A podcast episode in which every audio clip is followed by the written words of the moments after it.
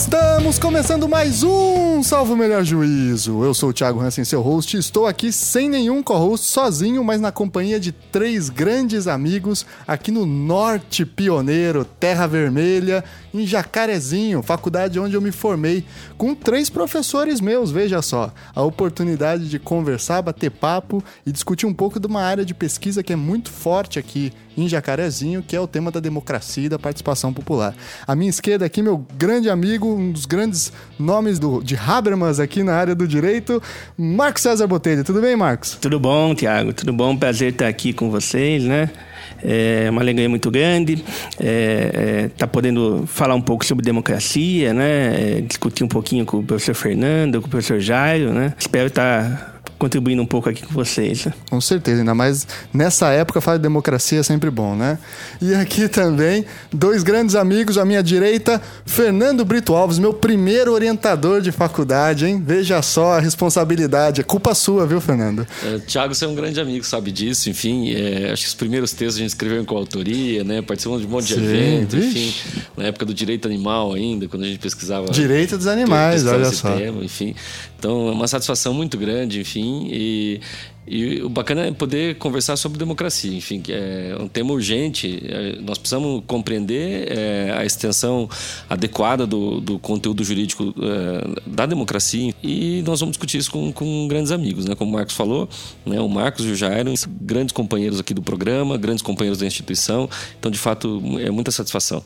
Muito bem. E o terceiro camarada aqui, o grande Jairo Néia Lima. Tudo bem, Jairo? E aí, Thiago, como você tá? Tudo bem? Tudo pra bem. Pra mim é um prazer, é, não só pra mim, mas pra instituição toda, receber você novamente aqui em Jacarezinho. Opa, você que, que é filho aqui dessa casa, eu nosso colega, nosso feliz. companheiro. E sempre as portas aqui estarão abertas pra te receber, pra gente conversar. Ótimo, muito legal. Então, aqui no em Jacarezinho, na Universidade Estadual do Norte do Paraná, que recém abriu o seu doutorado... Eu ia mandar um pela ordem agora para fazer merchan. O jabá é livre. Manda brasa. O, é verdade, né? O Thiago vem hoje aqui também porque vai ser debatedor da conferência inaugural do programa de doutorado. É, primeiro doutorado público na área do direito do interior do país. Isso é muito significativo para a gente, enfim. É, é um projeto que começa aí depois de dois anos, mais de dois anos e meio de luta, é, trabalhando com, com um projeto, e agora a gente começa, começa as atividades, enfim, do pós-doutorado, do doutorado. Então é muito bacana. E já, já pós-doutorado. É, pós-doutorado a gente já tem, por enquanto parece, é, tem um bolsista de pós-doutorado faz dois anos aqui já, que é o Thiago Capigianini, que é professor colaborador do programa, inclusive. Legal. Agora o doutorado que é, que é a grande bola da vez. Ótimo, muito legal. E com esse grupo fera de professores aqui, que tem... Aliás, a pesquisa aqui, né, Fernando, pelo menos desde quando eu estava na graduação, é muito voltada... Tem duas linhas de pesquisa, função política do direito, Estado e responsabilidades, questões críticas, né? E o tema da democracia e da exclusão social é uma vertente muito forte, né? É uma linha condutora muito forte, né? É, a democracia é um tema recorrente, na verdade. É o pano de fundo para quase todas as discussões sobre justiça e exclusão. A gente não pensar a democracia e, e compreender, né? A democracia não, não dá para escrever sobre Estado e responsabilidade, não dá para escrever também sobre função política do direito, que são as linhas do programa. Perfeito. Então, antes da gente passar para nossa vinhetinha sonora, recadinhos de sempre, curta a página do Salvo Melhor Juízo lá no Facebook, siga a gente no Twitter, S M J Podcast, e mande e-mails, dúvidas, sugestões, críticas para contato salvo melhor juízo arroba gmail ponto com, tá certo? Então, vamos lá para esse papo.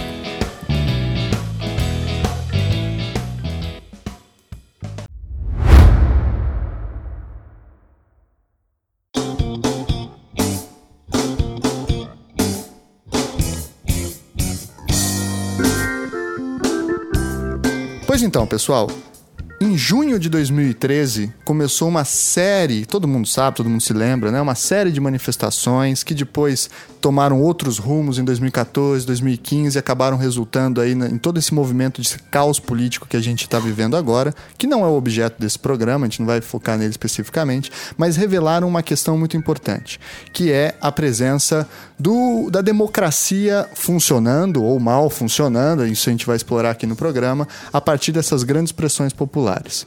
O sistema jurídico, ele suporta um certo conceito de democracia, e as pessoas na rua acabam pressionando esse conceito de democracia para outros caminhos.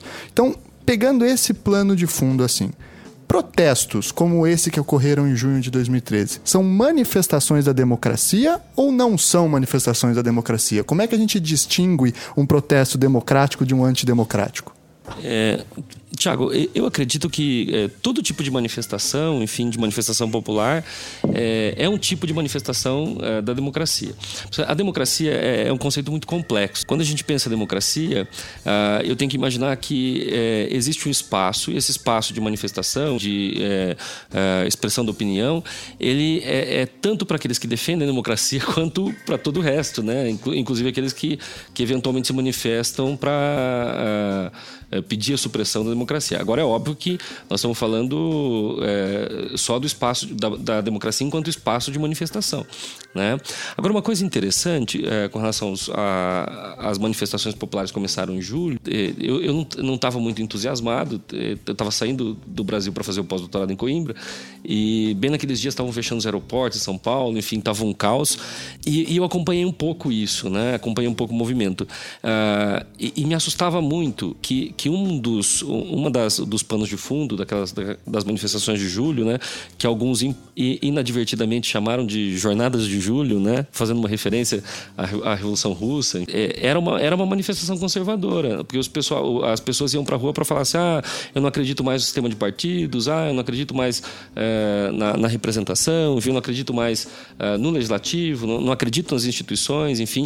Então, é, é, eu olhei com muita desconfiança, tenho olhado com muita desconfiança algumas das manifestações, uh, mas eles iam para a rua para falar, uh, para protestar contra as instituições, enfim, contra talvez até o próprio direito, enfim, né? Contra a estrutura democrática em alguma medida, né? É, de uma certa maneira, uh, essas manifestações populares, ela, elas colocam em xeque a própria concepção, a própria estruturação da democracia representativa nos termos atuais, na medida em que nós encontramos muitas vezes um sistema político totalmente impermeável em relação aos anseios da sociedade. A única medida possível para que se possa de alguma maneira pautar ou colocar o problema real da sociedade perante os interesses políticos que vão decidir é por meio dessas manifestações, por meio dessas pressões populares que fazem com que de alguma maneira o sistema político formal possa estar sentido, se sentir pressionado a pautar as questões que são realmente aquelas que interessam para a sociedade e não muitas vezes não estão presentes na, na agenda política, na agenda legislativa legislativa principalmente. É, eu assim, eu particularmente eu tenho sérias dúvidas se a gente pode falar de um movimento popular, né? É, o que me é, parece, pelo menos uma percepção é, é, inicial que eu tenho disso, é uma questão ainda que precisa de muito estudo ainda, mas é que foi um, um, um mecanismo, um estopim para que a direita pudesse voltar ao cenário. Porque a direita estava acuada, né? Você tinha ali ah, ah, um governo de esquerda já há, há alguns anos, com políticas públicas é, é, que tiveram sucesso, né? Com uma, uma, uma inclusão, com problemas, é lógico, a gente não, não pode fechar os olhos a isso, né? É, isso, obviamente, acabou acuando a direita, né? Eu acho que esses movimentos foram um modo de a direita voltar ao cenário político. É, é, mesmo porque, assim, para mim, democracia ela é popular, não tem como dissociar, né? É, essa questão, ah, democracia representativa, ou democracia deliberativa, democracia popular, democracia ela é popular, não naquele sentido grego, né? Mas ela, ela é a participação da população, senão a gente vai ter efetivamente um simulacro de democracia, né? A gente cria ali um sistema, né? Dá um nome bonito, é, faz um desenho bonito e fala que aquilo é democracia onde todo mundo participa menos o povo, né? Então eu não, eu não consigo ver aquele movimento como popular. Eu acho que aquilo foi o estopim é, dessa onda conservadora que está assolando o Brasil. É, com relação a isso eu concordo com o Marco, né? De fato, é, era a direita começando a sair do armário, né?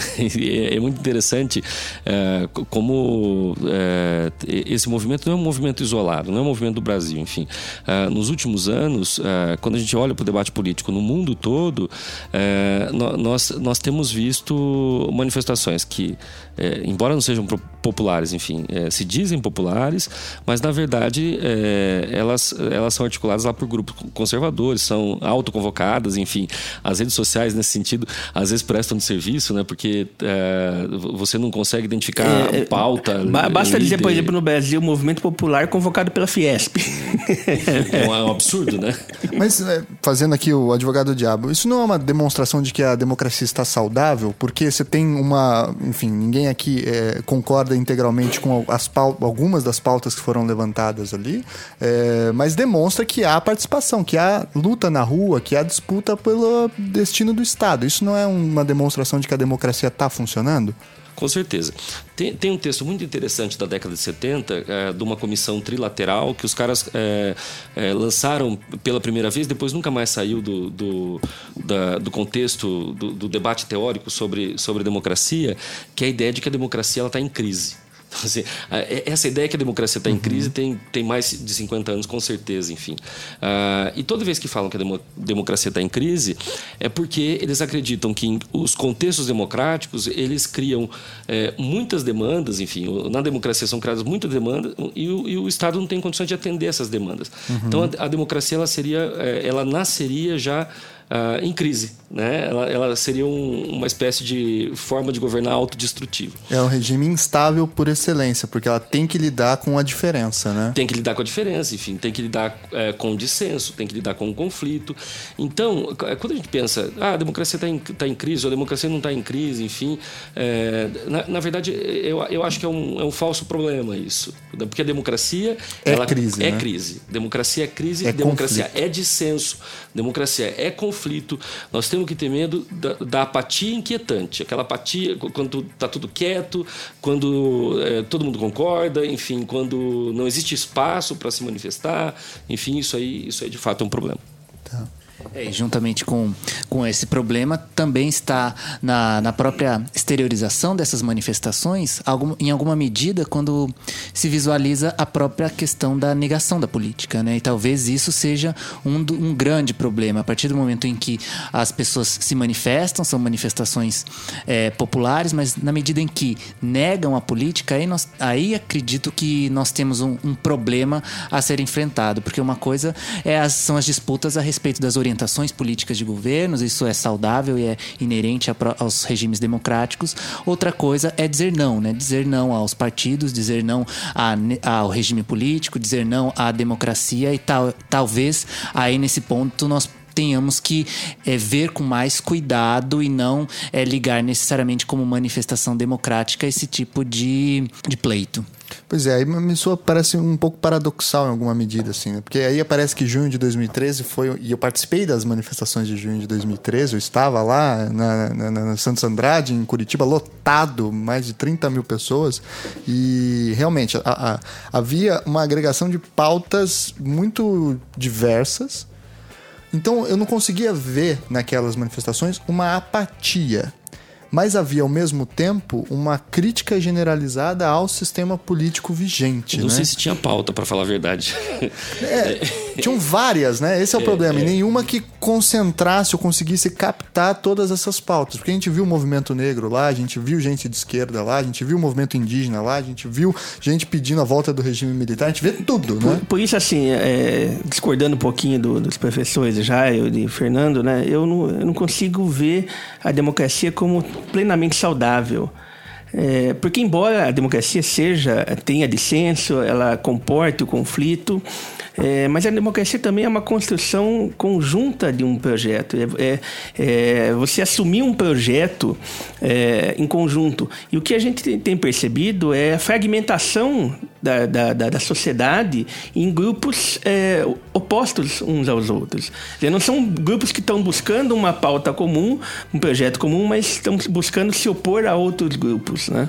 Eu vou fazer uma provocação, Marcos. Eu acho Olá, que isso é um briga. pouco de... É, é isso que eu estava esperando. Do fetiche habermasiano, é, do consenso. Porque agora enfim, eu vou né? ver o Carl Schmitt é, contra o Habermas aqui. Projeto comum, enfim. Na verdade, política é conflito. Eu não sei se a gente consegue é, produzir consenso. É, é, é importante ter um momento de decidibilidade. Nós precisamos decidir porque a, a convivência, enfim, a vida em comunidade, ela demanda que a gente tenha é, que, que tomar decisões. É, é agora, assim, não é, não é uma questão de, de, de pleitear um consenso senso, vamos dizer assim, né?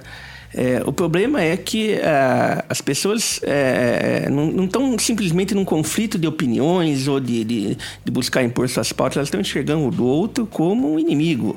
É. Uhum. Quer dizer, é, eu acho que esse é o, é, é o problema da democracia. O, o, o, o conflito ele é saudável, o dissenso ele é necessário, é, mas o problema é quando começa a enxergar o outro com ódio, né? Quer dizer, então, uma criança que vai com uma camiseta vermelha na escola, ela, ela é hostilizada pelos colegas, né? Simplesmente porque ela está com uma camiseta vermelha, ela representa um grupo contrário, né? Quer dizer, isso, uhum, para mim é um, é um sintoma é, é, é, negativo com relação à saúde da democracia.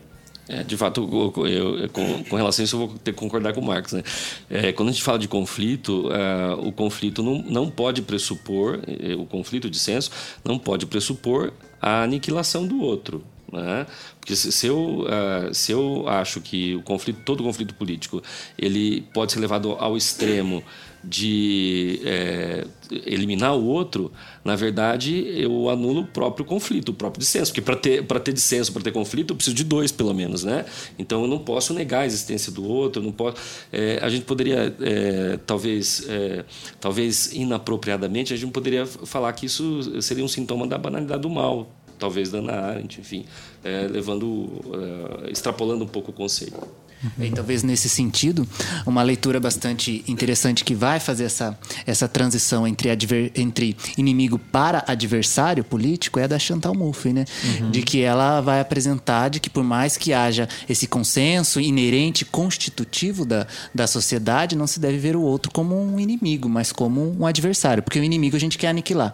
O adversário a gente respeita, apesar das discordâncias das ideias, né? É, dá pra gente reparar então é que o conceito de democracia, como, se o regime democrático ele é um regime de conflito e de crise, insta- ele é instável por natureza, a gente já pode ver que aqui nesse próprio programa já se demonstra isso, né? Porque a gente tem aqui duas definições de democracia concorrentes.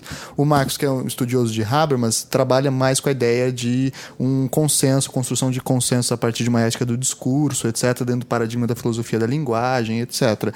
O Fernando e o Jairo já estão trabalhando mais nessa releitura do Carl Schmitt a partir dos anos sessenta, setenta, o caso da Chantal Mouffe e tal, que é ver a democracia como possibilidade de fazer política. Porque a grande crítica que se faz é que a democracia consensual ela não é política, porque ela silencia a divergência, né? Ela faz a divergência entrar embaixo do, do, do tapete a partir de mecanismos e deliberações, né? É, na, na verdade, o, o conceito de democracia...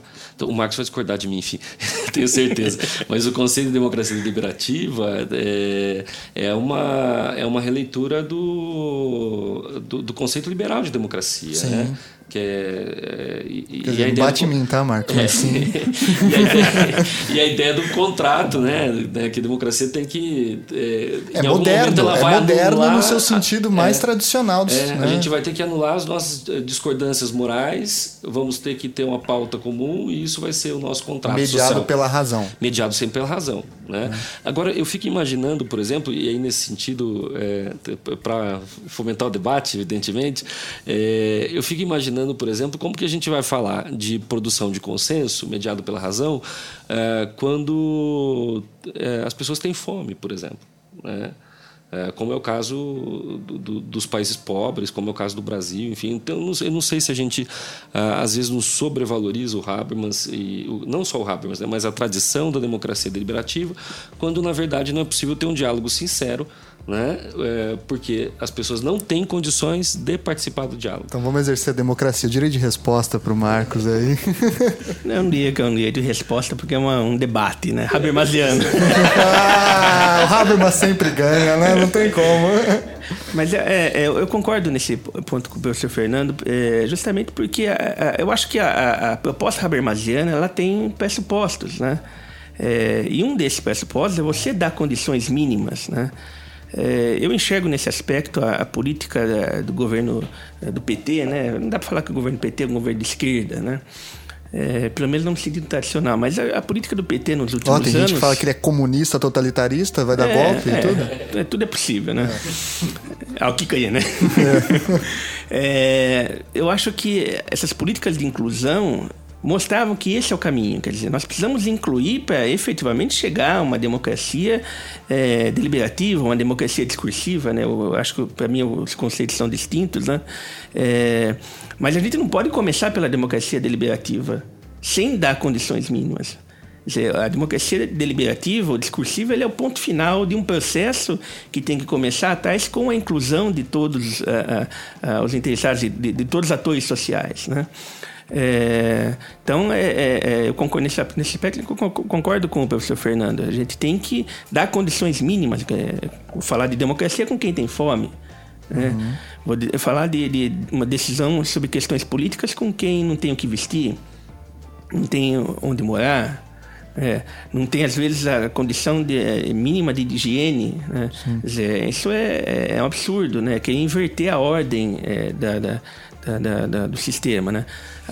É, primeiro a vida, né? É a prioridade da vida aí, talvez, né? Primeiro eu tenho que é, resolver essas questões, são, são básicas, né? Uhum. É, para depois a gente falar de, de debate, enfim, de... Para lembrar o Marx na questão judaica lá, né? Não adianta é. dar direitos para todo mundo e a pessoa não ter condições mínimas de, de se alimentar, porque há uma condição material para a democracia também. Com certeza, é, é que é pressuposto o debate, né? Se a gente não consegue estabelecer um mínimo de é, igualdade, não é possível é, é, qualquer tipo de Hannah Arendt, né? O, o direito a ter direitos, quer dizer, isso pressupõe condições de você poder ter direitos, né? Quer dizer, sem isso, qualquer discussão sobre democracia é mero academicismo, né?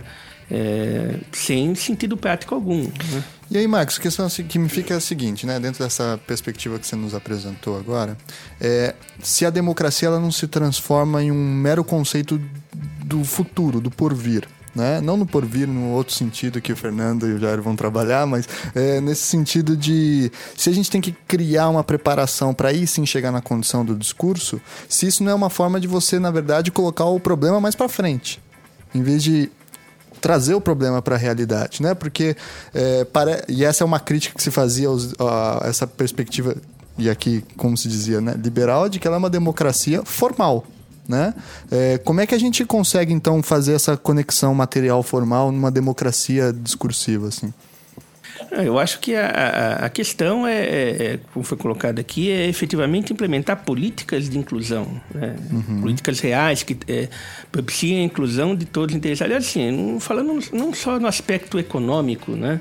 Sim. É, da, da, mas a, do, da própria ideia de reconhecimento também, né? É, e assim, eu entendo que a democracia é um projeto futuro, né? Uhum. Hoje nós não temos condições materiais para implementar a democracia, sobretudo no Brasil. É, para mim, o que nós temos hoje é um, um discurso é, é, falso de que nós temos uma democracia. Não. Uma democracia onde há desigualdade, onde as pessoas não participam em situação de igualdade num processo de decisão. Uma democracia representativa onde é, quem deveria representar os interesses da, da, da, da comunidade, na realidade, representa os interesses próprios ou de grupos... É, é, é, é, menores, uma democracia que não há um, um, um diálogo entre a sociedade com seus representantes, né? Onde não há um engajamento da, da, da própria população e a, a própria situação recente, né, da, da, dos batedores de panela mostrou isso, né? Nós nos engajamos, né, entre aspas, né, é, contra a corrupção, mas quando é em relação a determinada pessoa, né? Aí quando eu tiro essa pessoa, eu paro de bater panela e passo a tolerar é, denúncias de situações de corrupção muito mais flagrantes e evidentes, né? É, então, eu acho que nós não temos condição material hoje para uma democracia, né? O que, é, é, inclusive, me faz pensar se a democracia ela é algo viável também, né? Porque a gente fica falando de democracia, democracia, mas ela é viável. Nas condições é, que nós temos do, do, é, materiais do mundo hoje, né, do próprio Brasil, ela é viável, né? Ou é, é, nós poderíamos buscar uma terceira via, uma, é, deixar de ser dogmáticos, essa é a verdade, né? É, é, eu, é, eu vou citar o Churchill, é horrível citar o Churchill, mas é, enfim. Ah, foi um grande que, cara, apesar que, de tudo. É, que a democracia ela é, o, é o pior regime possível, exceto todos os outros. É. Então, eu, eu não sei, eu não sou tão pessimista quanto o Marcos, né? É, talvez nós tenhamos democracia, uma democracia imperfeita ainda, é, porque talvez não haja um controle muito adequado da agenda pública por parte da, da, da, das pessoas, enfim, né? Por parte do povo, é, exceto isso, né? Agora, ah, se a gente for olhar um quadro mais geral, né? Por exemplo, que o parlamento representa grupos de interesse, ou, isso acontece em todo lugar, né? Na verdade, a gente, é, a gente tem um pouco de escrúpulo para pensar o lobby político, para pensar, enfim, a dinâmica, as dinâmicas de tomada de decisão, como ela acontece e tal, mas talvez a gente tenha que ser um pouco Nelson Rodrigues, né? Olhar para a vida como ela é e, e entender, entender que é, os processos de decisão, eles são mediados sempre por interesses econômicos, enfim, por posições de, de grupo de pressão e assim por diante. Agora, com relação à democracia ser alguma coisa do porvir, né? E aí no sentido da Chantal Mouffe, que o, o Jairo fez bem lembrar, enfim, é, é que a democracia ela é uma, uma aporia política, né? É, eu nunca vou conseguir é, realizar a democracia de forma absolutamente adequada, enfim. A democracia é como se fosse o horizonte. Quanto mais nós nos aproximamos da democracia, mais, mais, mais distante ela fica. Agora, isso não significa que nós tenhamos que a, abandonar a democracia, enfim, ou, ou buscar uma outra via, porque a democracia a, ela a, consegue conferir legitimidade para as decisões políticas, enfim. A legitimidade do direito é extraída do, do, da democracia, porque é, se eu pegar o direito fora do contexto democrático, é, é violência institucionalizada, não é, não é, não é, na verdade, alguma coisa que nós podamos, possamos considerar legítima. Aí eu tenho uma pergunta dentro dessa linha, e, e aí o Jairo, se quiser, ele pode complementar também, bem dessa linha que o Fernando é, colocou aí, que é o seguinte: se a democracia é sempre um, um porvir, um, um horizonte, etcétera, o que nos garante que a gente não está criando uma metafísica chamada democracia e correndo atrás dela, e aí, no fim das contas, não somos, não somos tão diferentes dos medievais, dos gregos, enfim, de, de todas as perspectivas. Porque a perspectiva que o Marcos trabalha, do Habermas, tenta fornecer instrumentos para a deliberação que tem uma capacidade mais direta, né? É, vamos tentar criar é, conselhos públicos, vamos tentar participar das decisões é, do judiciário, políticas, etcétera, através de instru- instrumentos e desenhos institucionais. Essa outra perspectiva da democracia radical, para usar o termo aí, ela me parece ser uma, democracia, uma perspectiva bem interessante, mas ao mesmo tempo que pode se liquidar a partir de virar um, um próprio totem dela mesma, né? Que, como que vocês trabalham com essa ideia? Eu acredito que nesse ponto é importante considerar o fato de que a democracia hoje, de uma forma bastante ampla e difundida no mundo, todos os países querem ter o rótulo de democráticos, talvez exceto a Coreia do Norte, que não queira, mas todos... Mas a Coreia do Norte é uma república democrática é, da Coreia. Exatamente. E talvez assim, essa, essa ideia de que todos querem ser democrático esconda o fato de que é, não, nem todos querem pagar o preço de ser democrático. E nesse ponto a, a democracia ela se enfraquece na medida em que nós não é, visualizamos ou não tornamos eficazes ou não construímos instrumentos para pagar o preço da democracia, porque ela é bastante exigente, ela é uma tarefa não concluível. É, ela sempre está aberta e os processos de mediação da vontade popular com, as, com a vontade é, política, decisional, ela precisa estar mais próximo possível para que, de alguma maneira, esses interesses que estão presentes nos aspectos formais, nas instituições, eles possam se tornar claros. Muitas vezes, na, retomando o que o Fernando tinha dito a respeito dos lobbies que estão presentes nas decisões políticas, de fato estão e em todos os lugares estão. Talvez o problema não seja a existência dos lobbies, mas nós não sabemos quem são os lobbies, na verdade. A partir do momento que nós sabemos, olha, essa, essa tomada de decisão, ela é tomada, ela foi realizada com base numa pressão política política de um determinado grupo que está claro a quem ele, a quem ele representa, ou quem ele, por quem ele é representado, talvez as coisas comecem a ficar um pouco mais claras e as disputas das ideias possam ficar mais honestas, porque pelo menos eu sei de onde está vindo aquela, aquela discussão. Acho que isso é um ponto bastante importante na, na parte institucional da, da democracia, ficar claro a quem as pessoas estão representando necessariamente. É, eu acho que a, a, essa questão é interessante, né, e reforça, de certo modo, um pouquinho meu, meu pessimismo em relação ao futuro da democracia, porque não há falta de transparência nas relações. Quer dizer, é, e, de certo modo, essa falta de transparência, ela decorre também da incapacidade das pessoas, da sociedade, em conviver com a opinião contrária. Hoje eu estava lendo um texto, um artigo do Bauman, e ele falava justamente isso. Quer dizer, hoje a sociedade, na, na, na era das redes sociais, o que, que ela faz? Então, se eu tenho uma, alguém coloca uma opinião que eu discordo no, no Facebook, eu vou lá e apago.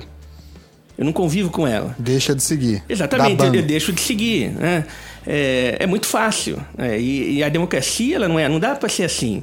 É, eu não concordo com o que o Fernando pensa, então eu vou lá e deleto ele. Da, pode, do Facebook eu posso até fazer, mas de uma relação democrática, não. Eu tenho que conviver com, com a opinião contrária dele, né? E nós não, é, estamos cada vez mais nos tornando incapazes, né, de conviver com isso.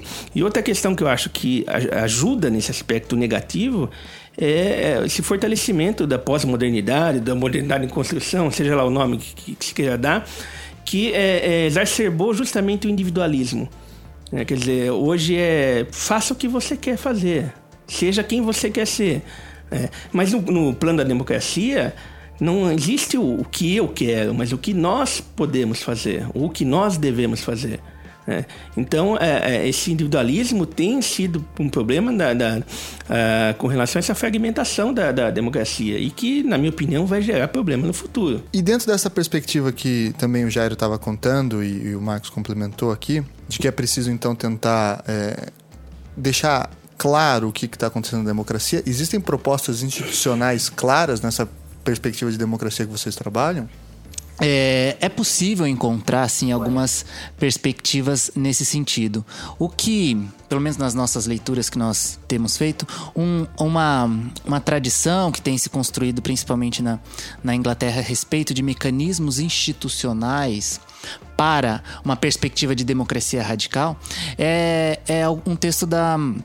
da professora Aleta Norval, da, é, o texto dela sobre democracia aversiva. Democracia aversiva que ela tenta, é, com base na, no debate deliberativos e agonísticos, de uma certa maneira, uhum. demonstrar é, que é possível, sim, se construir instrumentos é, institucionais para que essa concepção democrática mais radical possa, de alguma maneira, ser efetivada.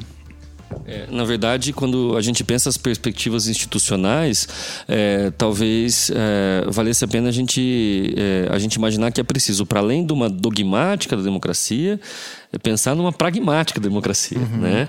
E aí a pragmática da democracia está diretamente relacionada com as técnicas de participação popular, né?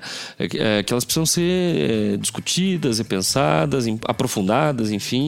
Uh, eu fico imaginando, por exemplo, uh, uh, experiências interessantes da América Latina, como o caso da Venezuela, que eu tenho referendo revocatório de mandato, eu tenho iniciativa popular para convocar plebiscito e referendo, eu tenho uma série de técnicas que nós poderíamos Uh, nós poderíamos aprender. Agora, Agora você ganhou aquele carimbo de bolivariano do não, lado não, da não fotinha. Sou, não sou, evidentemente. Tem que tomar cuidado para não parecer que... É, para não é, imaginar que a democracia é, é, é alguma coisa plebiscitária, né? Que todo mundo vai todo final de semana... Cesarismo, né? Decidir Senão... sobre tudo. Não tem sentido isso. Agora, de fato, a gente tem muito a aprender e tem muito a, a pensar em termos institucionais para implementar uh, novas práticas, novas técnicas democráticas. É, porque esse é um ponto que me deixa um pouco... É... confuso ou, ou indeciso com relação a essa perspectiva agonística ou agonista da democracia, que é, se ela pressupõe que a diferença tem que ter um papel fundamental na Constituição, né, o, o, o diferente ou adversário, se eu crio uma institucionalidade para regulamentar a presença do adversário, eu não estou ao mesmo tempo ou colonizando esse adversário ou limitando esse adversário. Em outras palavras, é possível um direito numa democracia agonista? Porque a impressão que me dá é que qualquer dever ser é incapaz de conviver com uma democracia do porvir.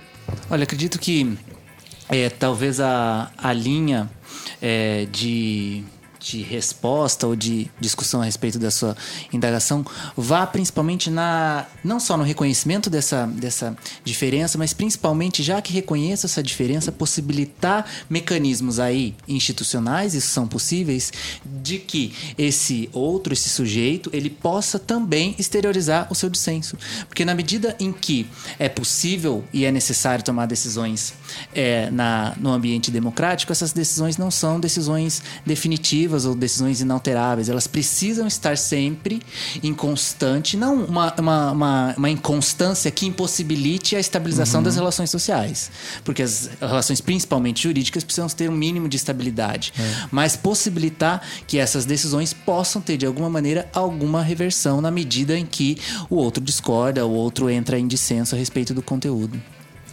É uma outra possibilidade, mas na, nessa linha, do, na mesma linha do Jairo, é pensar a democracia como um direito fundamental, né? Então, é, a, a aproximação da democracia com o direito, é, ela está justamente nisso, né? É, é, é óbvio que existe diferença entre falar que a democracia é direito fundamental e a democracia é direito humano, enfim. Não estou falando que a democracia é, é alguma coisa que deve ser imposta, enfim, que a gente pode... Valor universal. É, é um valor universal, enfim. As, é, os povos precisam encontrar os seus caminhos. Agora, é, eu não tenho dúvidas, é, eu não tenho dúvidas que a democracia seja um direito fundamental. E como direito, eu vou ter que sempre assegurar um espaço espaço para manifestação do dissenso, né? É, fazer merchan do livro, né? No, no fim tem indicações, aí ah, você então já tá faz bom. Uma merchan bem, bem amplo.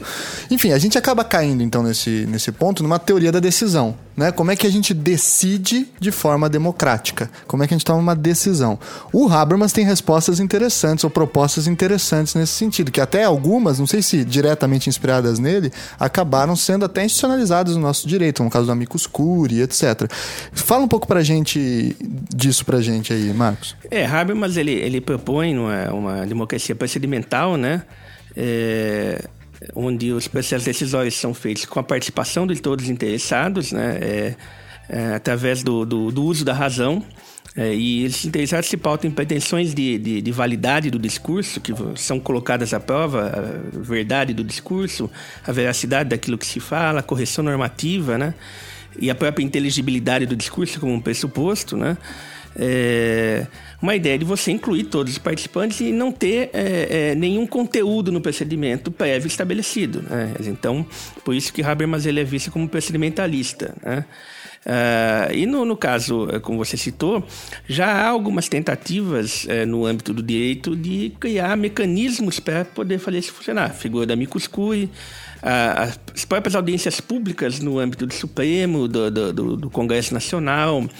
Uh, agências reguladoras, né, no, no, no direito ambiental. A Advocacia Geral da União também tem uma portaria é, prevendo a possibilidade de, de realização de audiências públicas é, para decisão de questões complexas e relevantes para a sociedade.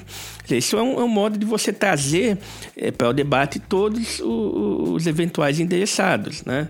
Uhum. É, então isso nós temos já institucionalizado. E, e, mas problematizando um pontinho, eu queria fazer uma provocação. Então vamos, vamos provocar junto, que eu acho que é a mesma. Vai, manda ver. O, o, é, quando a gente fala de democracia deliberativa, é, ela está relacionada a, a, a um processo, talvez não, não me parece que seja de tomada de decisão, mas de formação do convencimento.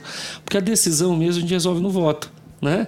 Mesmo em contextos deliberativos, no fim das contas, as pessoas argumentam, enfim e tal. No final, a gente tem que apurar quem quer o quê, quantos querem esse caminho, quantos querem outro caminho. Eu não sei, Marcos, o que você pensa disso? É, esse, essa é... Eu ia perguntar se a, for, se a forma não é, tem conteúdo já, é, né? É, é, é. Bom, vamos começar da sua primeiro, né?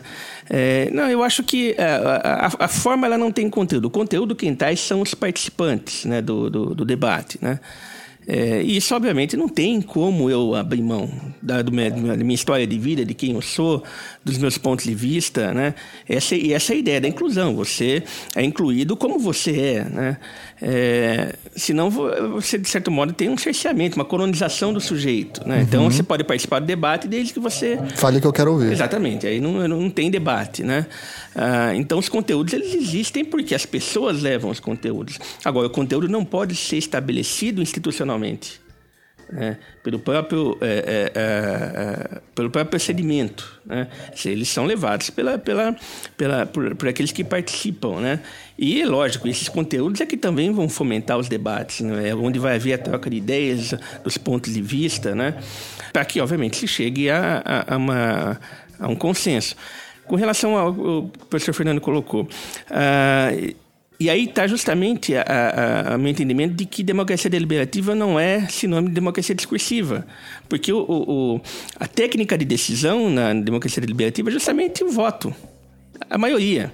É, a gente discute, debate, tenta convencer o outro. Mas, mas quem ela... ganhou mais voto é quem vai Exatamente, dar a canetada. Não. A proposta habermasiana é um pouco mais ousada, né? É, eu diria até quase que utópica, né? Não é pelo voto, é pelo, pelo consenso. Então, é, nós vamos debater aqui é, para que todos nós cheguemos a, a, a, ao mesmo resultado, a, a mesma ideia, a, a, a acolher o argumento do outro como se fosse meu, né? É lógico que na prática isso é um pouco difícil de ocorrer, né?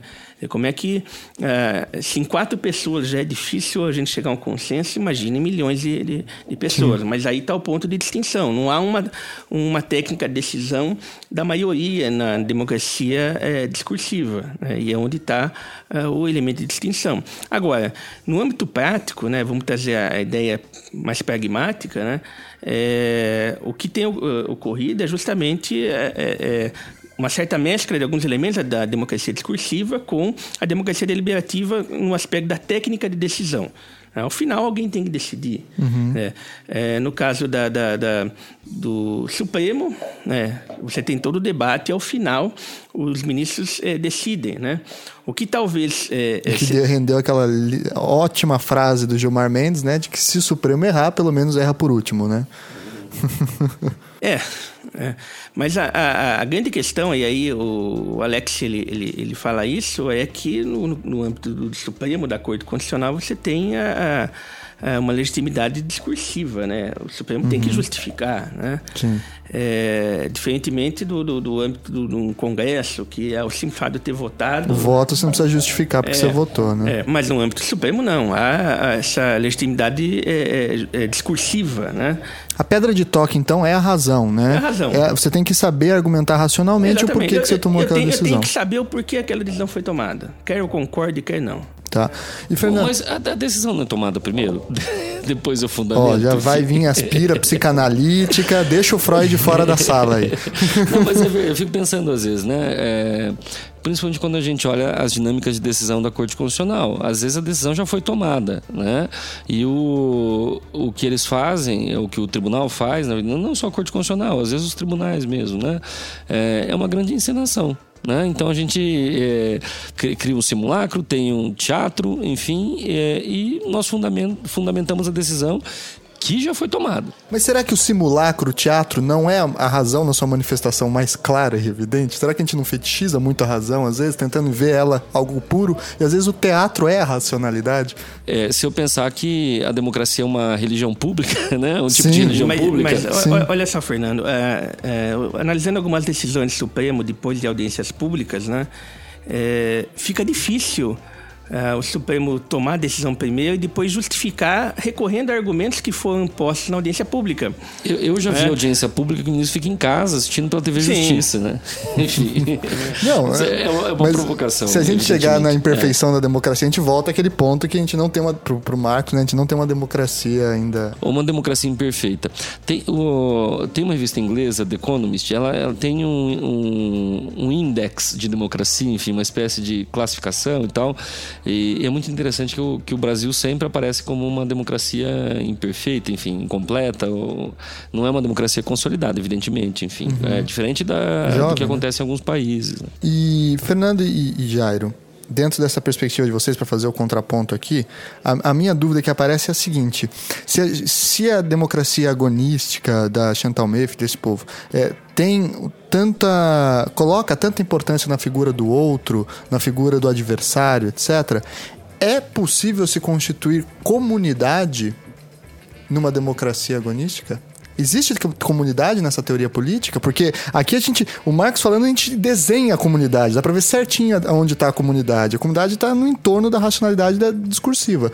Aí parece que há um fosso entre os adversários e que esse, essa comunicação nunca vai se dar de maneira plena. E aí é impossível fazer uma... comunidade que, enfim, é basilar para sociedade, para democracia. Como é que fica? Não, eu acredito que seja possível ver essa comunidade, principalmente porque uh, nessa linha argumentativa há a inclusão principalmente de, do reconhecimento desse outro, principalmente do respeito à diversidade. A diversidade é um ponto é, bastante fulcral nesse, nesse argumento, e isso talvez conduza a uma linha que possa é, circular uma certa, uma certa comunidade. Eu vejo nesse sentido. Porque eu digo assim, por exemplo, pegando um caso concreto, né? A questão é, de Belo Monte, a construção da usina na, na, na, perto em áreas que iam chegar nas terras indígenas. Existe lá um mecanismo deliberativo que você tem que consultar a, essa, esses povos, e o que acontece se esse povo simplesmente fala não, ponto final. Encerramos aqui o diálogo. A gente não aceita e ponto final. É, eu, eu, teria, eu teria que criar ou pensar... É... talvez uma teoria do soberano, né? Quem toma a decisão, né? Quando, uhum. quando não é possível o diálogo.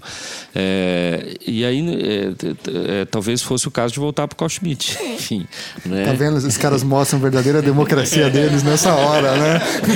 Não aperta muito, não aperta muito. Olha os verdadeiros projetos aí. É, é, é, em algum momento, alguém, alguém vai ter que tomar a decisão, né? Agora, o interessante da democracia, e, e tanto no modelo discursivo quanto no modelo deliberativo, enfim, e até no, no modelo, nesse modelo mais agregativo é, de democracia, que é a história do voto e tal, é que a democracia, ela sempre tem uma pretensão de autocorreção democrática, né? A democracia, uhum. ela pode rever as suas decisões. As decisões não são perpétuas. Ela tem história. Ela tem história, enfim. E, e, e essa história é uma é, dialética, né? É um, é, um, é um construto, então, cultural, inclusive. Então, uh, se, eu, se eu imaginar que a democracia não tem pretensão de autocorreção democrática, acabou, né? Acaba, é, o conceito implode, né? E aí, nesse ponto, vai totalmente é, ao contrário a essa ideia exposta de que Supremo, por exemplo, tem o direito de errar por último, né? A ideia de último guardião ou de última palavra, ela é totalmente relativizada a partir do momento em que eu entendo que essas decisões que são políticas, que constroem a interpretação constitucional, elas podem sim ser revistas. Revistas por meio de uma, uma revisão legislativa, porque talvez em determinado momento a interpretação dada pela corte pode ser superada ou pode ser convencida por meio de uma interpretação razoável fe, feita pelo próprio parlamento, no sentido da determinação e do conteúdo das normas constitucionais. Talvez nisso vá muito ao encontro dessa ideia de possibilitar que mecanismos que exteriorizem o dissenso que des- e que exteriorizem que as instituições, elas podem sim discordar sobre o conteúdo da Constituição, de que não há uma su- de que não deveria haver uma supremacia judicial, no sentido de o Supremo, as cortes constitucionais têm o direito de falar por último. E, e é interessante aí que seja o modelo que você adota, discursiva, deliberativa, o fato é que as decisões têm que ser justificadas. E quando eu justifico uma decisão, eu permito que ela possa ser revista no futuro, porque eu sei quais foram, quais foram as razões que foram invocadas para aquela decisão, né? E, só que, e, e aí sim, nesse, nesse contexto, eu vejo com muita preocupação o modo como ah, não só o Supremo, mas o Judiciário no Brasil tem se valido do, do, do, das súmulas e dos precedentes, né? Como, eu ia chegar aí. Como um, um instrumento que é, ele barra, ele é um obstáculo à discussão. Eu não sei qual a razão que foi invocada. É, foi invocada uma súmula, mas a súmula não é sinônimo de razão, não é sinônimo de argumento, né? Na realidade, é, é, é uma volta a um, um, um direito meio que pré-convencional, né? É, é meio mágico, como se a súmula fosse mágica, uma tradição passada de pai para filho, que eu recebo e eu não discuto, eu não argumento, né? Quando eu não confundo o precedente com aquilo que é obterdicto, né? Enfim. É. É, agora, é, uma coisa interessante é que nós precisamos pensar, e, e voltando naquela, naquela coisa, desenvolver estratégias institucionais para aprofundar a democracia.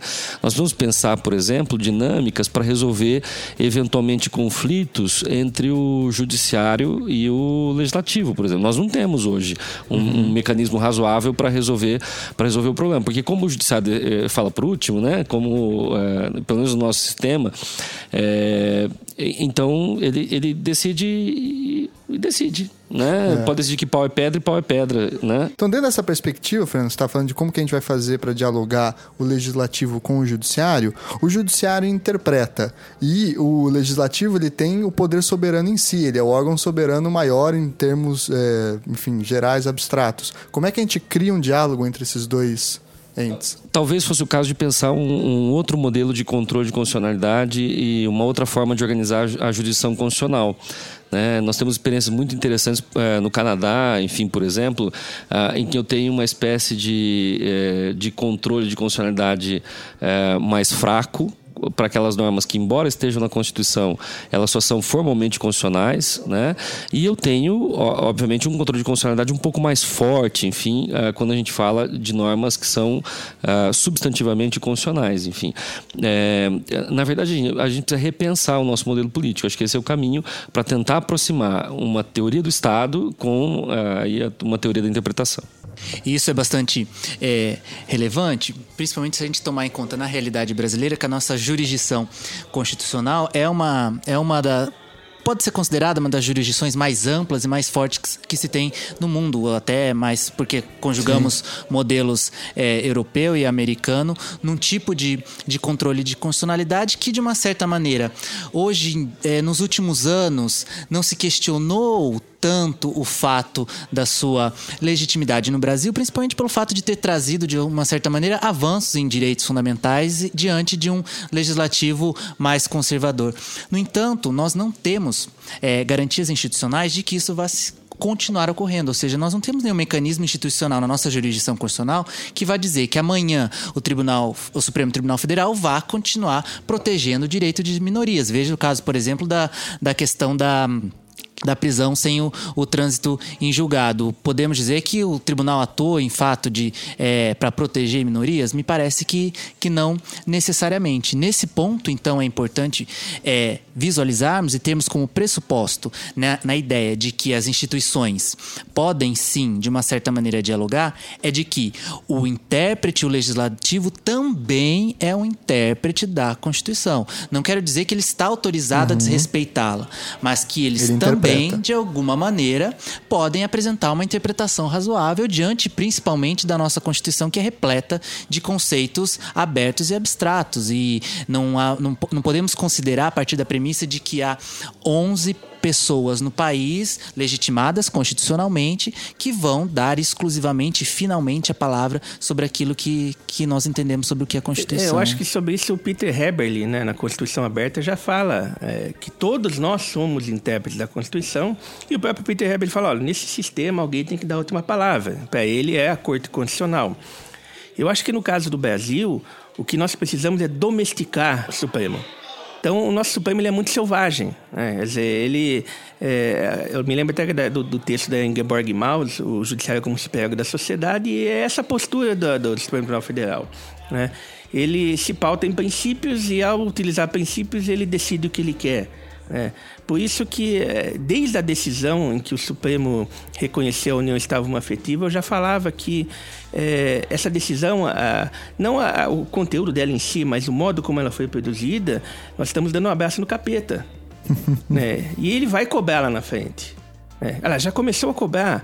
É, ele deu, como você mesmo colocou, professor Jairo, ele é, deu direitos, mas ele também... Tá tirando, né? A presunção de inocência é, ali. Porque ele, ele, ele não é uma questão dele conceder direitos, mas é a questão de ter se arrogado a um poder acima da própria Constituição. É. Sim, ele, de uma certa maneira ele vai ele foi construindo um certo capital político, ou seja, uhum. eu, te, eu vou concedendo direitos que de uma certa maneira são progressistas, mas a partir do momento que eu tenho um acúmulo bastante grande nessa minha poupança política, agora eu posso de uma certa maneira começar Exatamente. a gastar, começar a tirar algumas e coisas. O, o, o Freud, né, falava que o superego, ele, de certo modo, ele castra a, a, a criatividade na sociedade, né? É, e o Paul Tillich falava que o, um superego que é, não se pauta em normas objetivas, ele se transforma num tirano, né? Uhum. Eu acho que é isso que o Supremo tem, tem se transformado. Ele é um tirano. Ele pega a Constituição, ele faz o que ele quer, ele dita o que ele quer, né? É, e se a gente analisar a jurisprudência do Supremo, nós vamos ver decisões que são totalmente contraditórias. Vai, depende do, do, do, do freguês, né? Quem está figurando como parte, você tem uma decisão. Eu vou dar um exemplo disso, Marcos. É, é, é a discussão que acontece sobre as cotas para pessoa com deficiência em concurso público. O Supremo tem duas decisões, enfim, é, um intervalo pequeno, de menos de uma década, tem duas decisões que elas são diametralmente opostas, né? É, uma era um concurso pequeno de um município, o Supremo tinha que decidir se é, é, a cota para deficiente, quando desse número quebrado, se eu eliminar, se eu, se eu tirava lá o, o, as casas decimais ou se eu arredondava é, para cima, enfim. E o Supremo decidiu naquele caso que deveria arredondar para cima. Passou pouco tempo depois, tem um concurso, é, se eu não tiver enganado, de procuradores do Estado do Rio de Janeiro, que o Supremo de novo tem que decidir sobre é, o arredondamento. Mas como havia muitos interesses em jogo, o Supremo decidiu é, que deveria ser, deveriam ser desprezadas as casas decimais, enfim, ao invés de arredondar para cima. Então, depende, depende do freguês, eu tenho, uh, eu tenho evidentemente decisões que vão atender mais a, a José ou a Mané, né? E se eles próprio discordam entre si, são onze votos isolados discordando entre si, por que não um legislativo legitimado por quinhentos e trinta é, membros não poderia, de uma certa maneira, também apresentar uma, é. uma interpretação razoável sobre o que é a Constituição? É claro que não podemos deixar de, de dizer que... Não podemos que... deixar de lembrar do dia da votação do impeachment. Exatamente. Mas que seja o mais próximo possível também de justificativas, ou seja, se o, se o Supremo decide alguma coisa com base em alguma justificativa, ele deve, então, convidar a uh, O, o, o legislativo para que, olha, o legislativo se entender diferente, então apresente argumentos de que essa decisão, de que essa interpretação à Constituição não é a mais razoável, né? É, nesse ponto, me chamem de positivista ou keynesiano, eu não sou nada disso, né? Mas isso eu... não é uma ofensa, isso já foi, hoje em dia... É, mas assim, nada mais mas progressista eu... do que é. ser positivista. É. Mas eu acho que a grande questão é justamente a gente respeitar a Constituição. É, acho que isso que falta no, na, na nosso país. Nós não respeitamos a Constituição. Voltar Nós... ao texto. Exatamente. O texto dá o limite. É, ele dá... A, a, a... Marcelo Neves, na, na O Aventura de Hércules, ele fala isso. Quer dizer, a regra, ela domestica o princípio. É, nós precisamos voltar ao texto justamente para domesticar a atuação do, do, do, da Corte Constitucional, do Judiciário, do Legislativo, do Executivo, da própria sociedade. É, o que nós temos visto é um, um desrespeito, né, um desprezo à, à Constituição. Quer dizer, se chegar num ponto, e o, o Friedrich Miller, na, na Teoria Estruturante do Direito, ele, fala, ele faz essa distinção da, do âmbito da norma, a, a porção da realidade, e do programa da norma, que é o tratamento textual. Se chegar a um, a um ponto em que o tratamento textual impede qualquer modificação, mude-se a lei. É. Mas não uhum. se entregar isso a, a, a, um decisionismo. a um decisionismo do Supremo. Entendi. Bom, então, é, acho que a gente já conseguiu cumprir aí uma... um bom plano de voo da discussão, que não se encerra aqui democraticamente, porque essa discussão é do porvir também. Ela deve continuar mais à frente, todo mundo tá cheio de coisa para fazer hoje, que hoje é o dia da aula inaugural do doutorado aqui da casa. Então vamos caminhando pro, pro ponto final, pedir indicações para vocês de textos, livros, fazer jabá. Eu sei que o Fernando já tem o livro dele aí, fazer o jabá. Marcos também é autor de vários livros aí, por favor, fiquem à vontade. Bom, é, sobre o tema, enfim, democracia, eu vou recomendar dois, é, enfim, dois meus, enfim...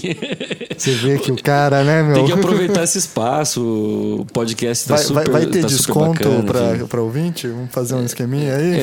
É, dá para ligar aqui na secretaria do programa de mestrado, falar com a Natalina, a Natalina arruma um desconto. Ai, é, coitada é da Natalina. É só falar que é ouvinte do podcast do, do Thiago Hansen. Enfim, é, é, um é Constituição e Participação Popular, é, pela editora Juruá. É, e o outro também meu é um é, publicado pela editora Lumen Juris, é, que chama Democracia à Portuguesa. Belíssimo enfim, livro, hein? Nos dois, nos dois eu, eu trato a questão da democracia, enfim, é, recomendo a todos aí que querem debater, é, querem conversar sobre isso, enfim, a leitura, o pessoal tem gostado. Ótimo.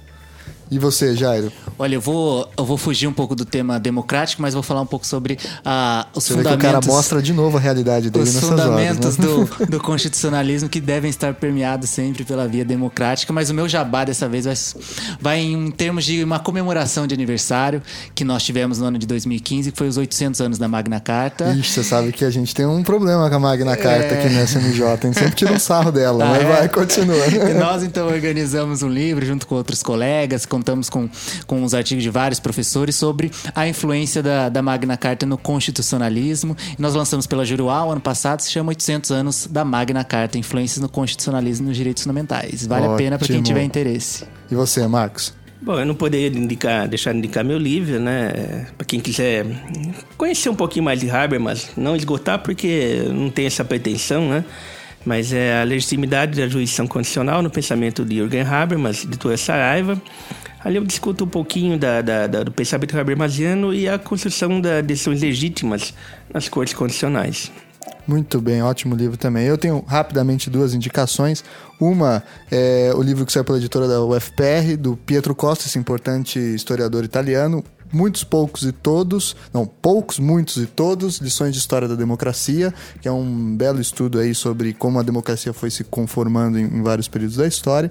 E no finalzinho, esse tema que a gente estava falando sobre o legislativo interpretar, ou pessoas que não o judiciário interpretar a, a Constituição, aí a tese de doutorado do meu grande amigo Miguel Godoy, abraço Miguel, Devolver a Constituição ao Povo, Crítica à Supremacia Judicial e Diálogos Interinstitucionais, que é uma tese aí de dois mil e quinze. Miguel que está lá no S T F agora em Brasília. Muito bem, então eu queria agradecer imensamente aqui o meu amigo Fernando Brito, o meu amigo Jairo, o meu amigo Marcos, que foram meus professores, hoje tenho o prazer de chamar de amigos, ó, isso é uma grande vitória na Valeu, vida. Valeu, Thiago, a satisfação é nossa, com certeza. Volte sempre pra cá, hein, Thiago, não esquece de Jacarezinho. Muito bem. Obrigado pelo convite, Thiago, um prazer e... muito grande. Eu agradeço. Vamos lá então dar um tchau coletivo pro nosso ouvinte aí, três, dois, um, muito obrigado. Tchau, tchau, tchau, tchau, tchau. Até mais.